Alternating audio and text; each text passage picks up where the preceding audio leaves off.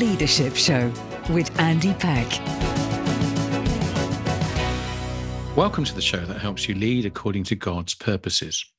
Our daily news is full of stories where you think to yourself, if only someone had been there to listen and advise, things would be very different.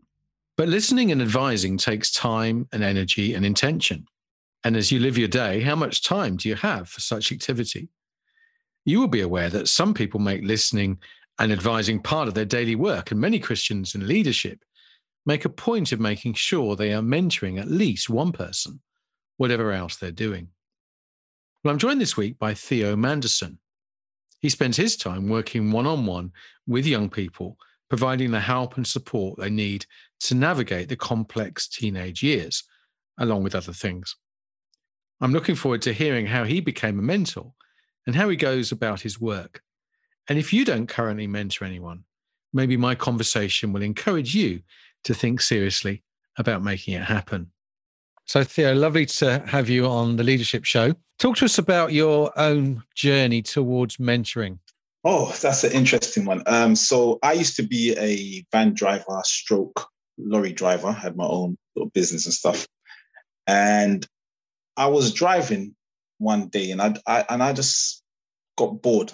I got bored of driving, and then I remember saying to my wife, "I'm I'm bored of this driving thing, and mm. I'm looking. To, I want to do something else." And she goes, "Why don't you do something with young people?" My wife's in education; she's a teacher. And she goes, "Why don't you do something with young people? You're always, you know, complaining about them and stuff about, you know, they're not got no one to help them." So I made an inquiry to my local authority at the time, which was Brent, and because I didn't know anything about it, I just phoned up and they said, "Oh, there's a mentoring department." So I went, "Okay," and then they put me in touch. I left a message on this lady's answer machine, and then she got back to me a few days after and said, um, "Well, we don't have any training going, but there's a job going." And I was like, "Okay, the job." I don't even know what mentoring is at the time, and do you want me to put you forward for it? So I applied for the job. Couldn't really fill out the application form because I hadn't filled out application form in like 10, 10 years plus. And the the thing is, it was in my old high school that I used to go to. So I went there, sent the application form in. It was a mess. My wife goes, "You can't send that. This is me. This is me. This is me. If they want me, they want me. If they don't, they don't want me." So I went for the interview, and they said, "Yeah, your, your application form was a mess, but you, well, what we're looking for." What I was saying in the in in the in the interview. So I started part time, three days a week in my old high school, and I did a lot of training. I did the last government controlled mentoring training that they had because mentoring was free at the time.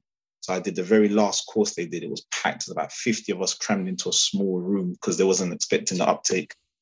And it was it was interesting, put it that way. It was interesting. And then from there I've just gone on and on and on.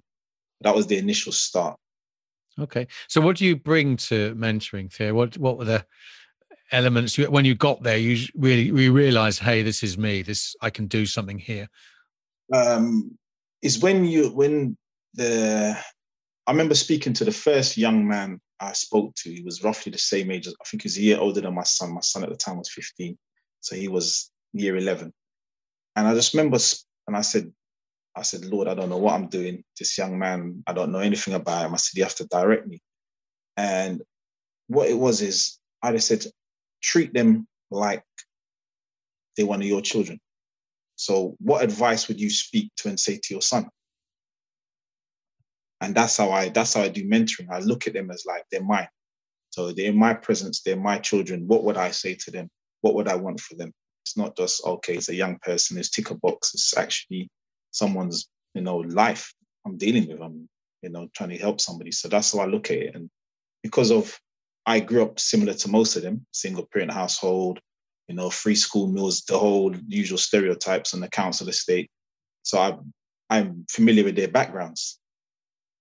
So I can bring something that can help them 10 years down the line because I've been there. I've been there. I've got that personal experience. It's not just something I watch on television or something. There's something I've actually lived. So I bring a bit more. I just bring myself my my story and me. So, so some folk will be very familiar with the idea of mentoring. It's it's kind of entered our our kind of common parlance these days. But what what would be your understanding of what you're doing in in a mentoring situation? Um, support, a lot of support, advice, and time. You know, time. Time is very important, and it's, and a space for a young person to feel like they've been heard, and they've got a big brother, uncle, whoever they view you as someone that can they can talk to that's older than them and it's going to be giving them should be good advice or good pointers or good help so it's more it's just a lot of support a lot of support and and time because if you're in school now school one thing school don't have is time. School lacks time. As a teacher they have no time to spend one-to-one with a student. They can't you know oh this one's got an issue. They can't really deal with that because they're so driven to get the results and the qualification so some kids need that time. So that's what's that's what a lot mentoring is about time. The young people themselves, do they typically choose to be mentored? Is it something they they they, they get told they have to do as part of a, you know, uh, kind of their their education? Some do, some do. Some ask for it. Ones that know about it, ones that know about mentoring, they ask for it. But majority of the times they're referred. They're referred by the school because of whatever reason it may be. And some would just request it because they they they know what it's about or they know that they need some extra support. Those tends to be the ones that are a bit more able. You know, they have no real issues, so people don't see them as a they, they, they require mentoring because they you know as I said, school's academic, but you're doing well. You're, you know, you're getting your grades, so you're okay. So I remember one of my the first young man that did that he was at the school, he was the top boy at the school. He, you know, he was a straight A student, the strongest student, the fastest student. He was the guy. Yeah, he was the guy, the, the, the looks, everything. He was the guy. You know, if you're at school, you want to be that guy. He's the guy. You know, but he said to them, I want Phil to mentor me. And I was like, but what for? He goes, I have my own pressures. There's pressures on me. I need support. Just because I'm able to do stuff doesn't mean that I don't that I haven't got pressures outside of school and I need advice on where to go and what to do and stuff like that. So they said, okay, fine. And then uh, I became his mentor. And then he, from there, I realized that it's not just about children that have bad behavior or, you know, they got, you know, brothers or sisters in trouble or they, they got, you know, safeguarding issues at home. It's for everybody. It's for all young people. It's not, it doesn't matter what they're doing in school. It's irrespective of all that. It's about people need time and support and advice. Don't matter. Even us as adults, we have mentors and people we go to advice, let alone a 14 year old harmonious young man who doesn't know his left from his right, been told to make life changing decisions, what you're going to study, where you're going to study, and all these different pressures that you've never really thought about. Some of these mentoring programs um, are, are designed in part to provide advice and help for fatherless young people. Would that would that be typical for some of the people that you were working with? Yeah, majority of them are fatherless. Majority of them. There's very few that the fathers are actively involved in their life, and if they are, it sometimes it's not beneficial. And some fathers are at home but then might as well not. But they might as well not be there. They're just there in body, but there's no advice or anything. Their job is, I'm just going to give you money, and that's it, pretty much. But, so, so how does it feel to be a father figure? You'll be you'll be looked up to in that sort of setting. Yeah, I, I don't I don't really look at it that way. I don't take it on that way. I don't really look beyond what I'm doing. So how the young person views me, that's how they view me And of the day, I'm just here to support you. If you view me as a father figure replacement, then fine. I try to, the thing when you do mentoring, it's about having clear boundaries. So the young person knows the, the dynamics of the relationship. So at some point, Theo, you became a youth pastor. Um, yeah. So talk about the journey to that from this mentoring. Well, it wasn't to do the really the mentoring, it was just in church. It just became a natural progression. It wasn't, you know, I had a position in the church, like one of the ministers and stuff like that. So it was like, well, there's a post, might as well come in the youth pastor. You know, it seemed that you're ready with the young people, you're already doing all these different things with them. You might as well just become their pastor. They, they still to this day refer to me as their youth pastor, even though I'm not anymore. They still did, but because I was is what I was doing anyway. I'm not really one for titles. I just do the work. If you want to give me a title and put it on top, then go for it. That's that's up to you. Doesn't make a blind bit of difference to me. So the whole concept of of mentoring, giving advice, etc., is not dissimilar, of course, to the kind of discipleship that Jesus provided in the Gospels and the New Testament. And um, there are some local churches and some leaders who really think that mentoring is a key, should be a key um, structure, if you like, for local church life. Um, I've known churches that have abolished or abandoned their small groups in favor of mentoring, and so everyone is you know is mentored by someone and mentors someone else, um, or as, as near as possible. Everyone. What, what's your view of of the role of mentoring in in spiritual growth, uh, Theo?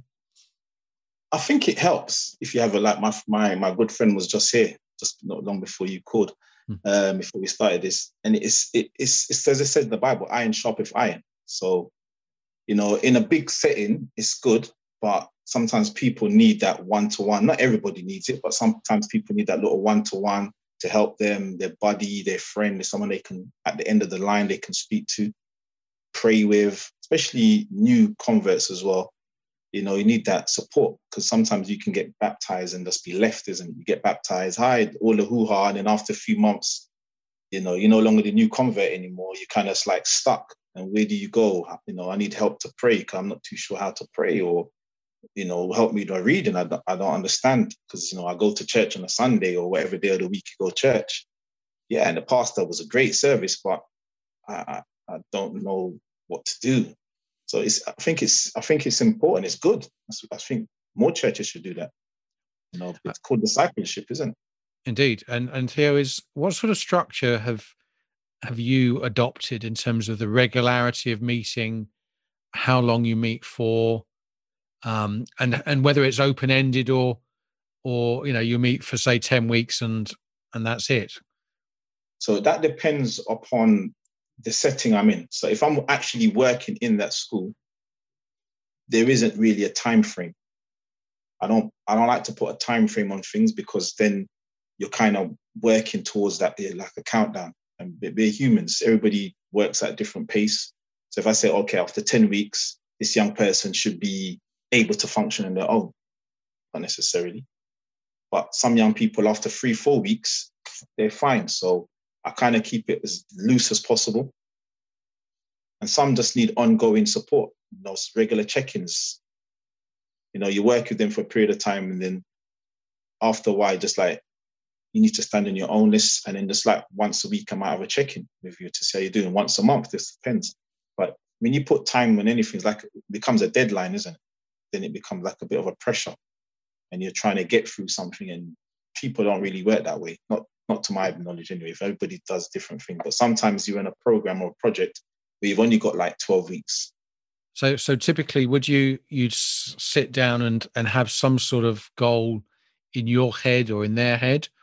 Or do you actually make it very very flexible in terms of whatever comes up in the conversation you deal with and you so okay so if i work with so when i'm working with young men on the street because i work with predominantly men if i'm working with a youth at risk as they will call them or NEET do you know what that means? NEET. Uh something to do with education isn't it? Excluded? Not not in education employment or training. Right okay. It's anagrams neet so if I'm working with a NEET young young man or woman, my objective is to change their mindset. It's like with any young person, is to change in their mindset. You're not going to change them per se, because that will take time. But it's if you change their focus. So if I'm working with a young man on the street who's part of a gang, or he's a he's a dealer, and he's all focused on the money and making money and all this, and he can't see beyond that the minute I've got that young person thinking about, okay, I need to go college, I need to get a job, I need to their focus changes. And like anybody, from your focus changes, you change. So if you become a Christian, what was focused on in the world, you no longer focus on them. You focus on Christ and you're trying to become a better Christian. So if I got a young person who was talking about money, money, money, now he's talking about how can I get a job or feel I need to get, I need to get, I need to go back to college or I need to go back to school to get my get my qualification because I want to become, I don't know, a plumber or whatever it may be, a computer person because I like computers. That means you're on the right path.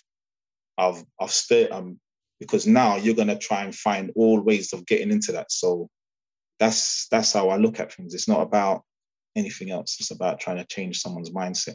And uh, you you mentioned you know someone dealing on the street. I guess one of the key things is confidentiality. Um, yeah. The fact that you're you know you're not there as quotes the police to try and you know you're there to to help them on and that actually i'm not saying you take a you turn a blind eye to criminal activity but i'm saying you you need to be to see the bigger picture um, in terms of helping them yeah so the, the first the first thing you do with them you, you, the, the, the, the contract is this this com- this meeting is confidential. Whatever you say to me won't, won't be said and won't be passed on. You can say anything to me, but if what you say to me is going to harm you, harm somebody else, I have to then, if I deem it worthy, I have to pass it on to somebody else.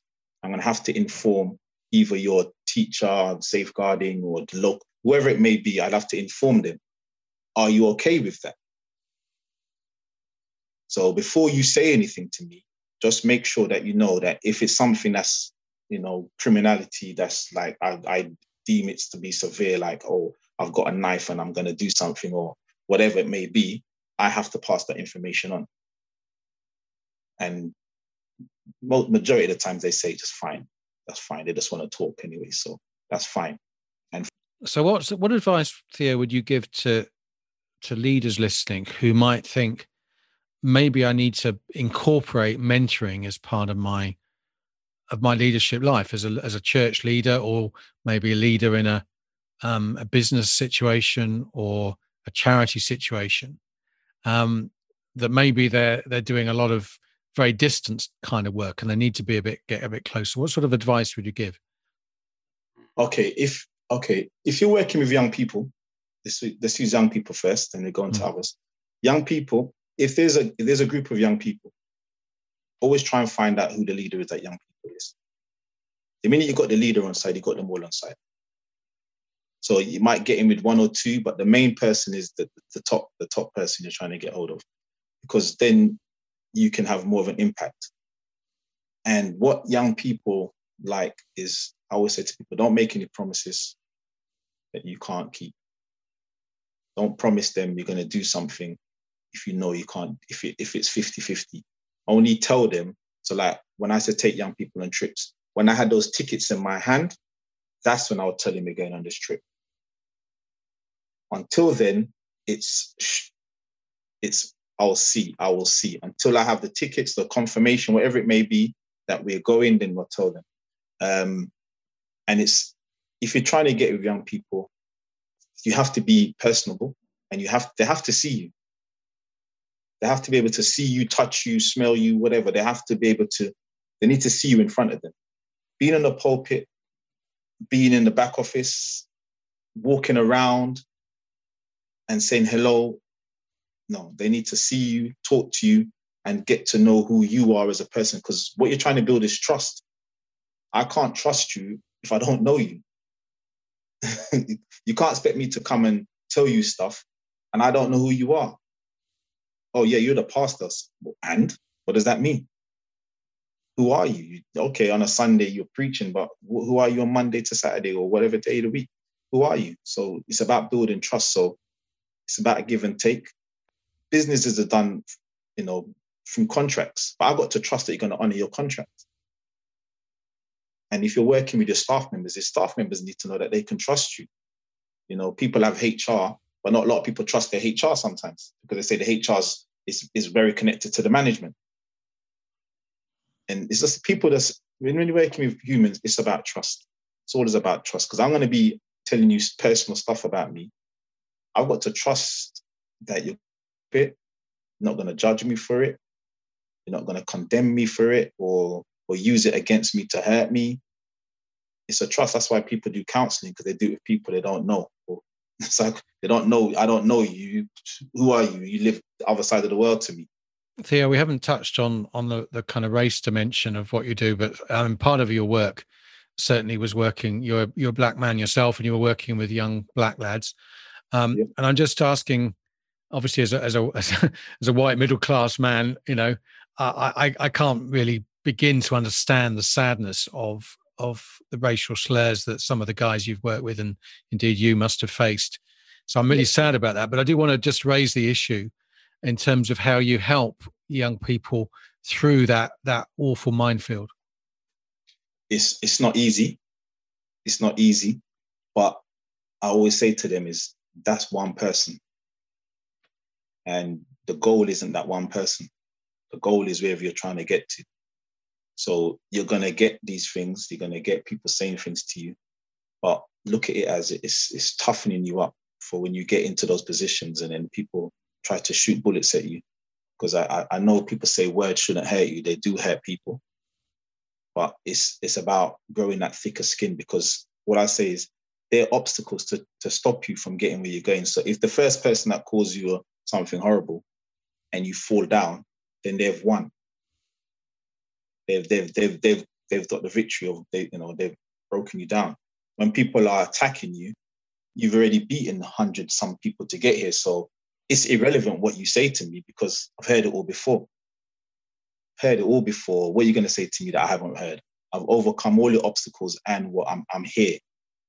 And I said it's about kind of it's not easy, but it's about just taking it. So I'll use examples of when people call them names on the streets you know, your friend, I said, if he called you in the name, would it bother you? Nah, he's an idiot. Well, look at them as an idiot. He's not worth my time. Or they can see that you got potential, so they're trying to break you. Do you want them to? Do you want them to win? How are you going to defeat him? By beating him up? Nah, that will hurt him temporarily. But not will defeat him is if he sees you doing better than what you're doing now. And it's about getting them to understand that that's how you overcome it. Not fighting it. Fighting, yeah, you might break his nose or whatever. Yeah, it might it might give you that momentary satisfaction, but mentally he's broken you.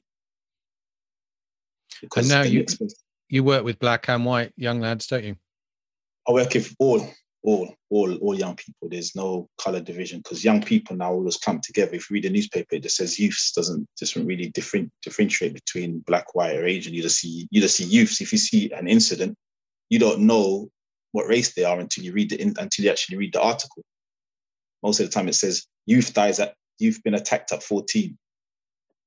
You know, they don't really put it black youth or white youth or anything. Only when you read it now, you can then get to understand the story. So yeah, young people across the board, they're in a they're in a bad way. They're in a bad way. But it's just how the system's been designed for them to be where they are. So I saw I saw that firsthand, the gradual decline of the young person.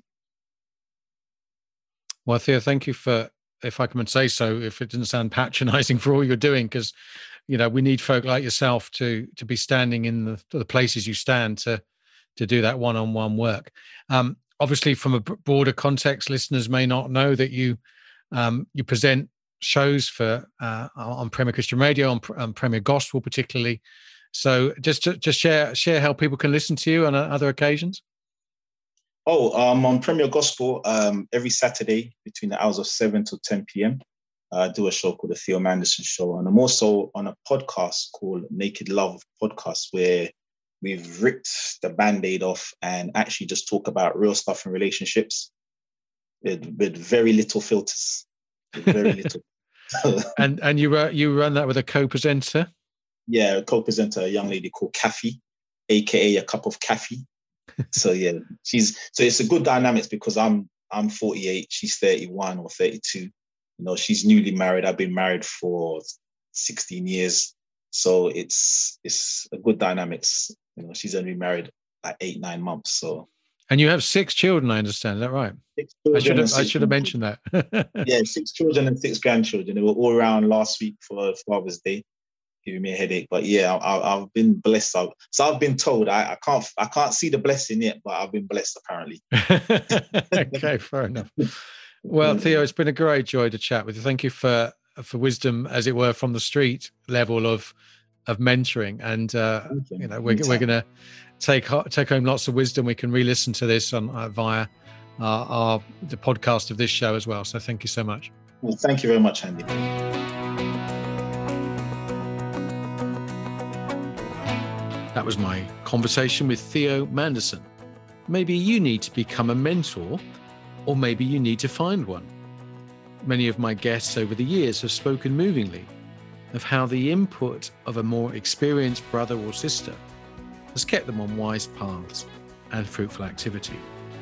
Maybe you know you could be doing this, and it's time to pray about who you could offer to invest your life into. As always, you can find archive content from the Leadership Show by going to Premier's website or the podcast platform you are listening to this from. There are hundreds of shows available, and I'm sure you'll find wisdom in them. In the meantime, may God's goodness be known in your life as you seek to be an influence for Him. This is Andy Peck signing off and looking forward to speaking again soon. The Leadership Show with Andy Peck. Email andy.peck at premier.org.uk.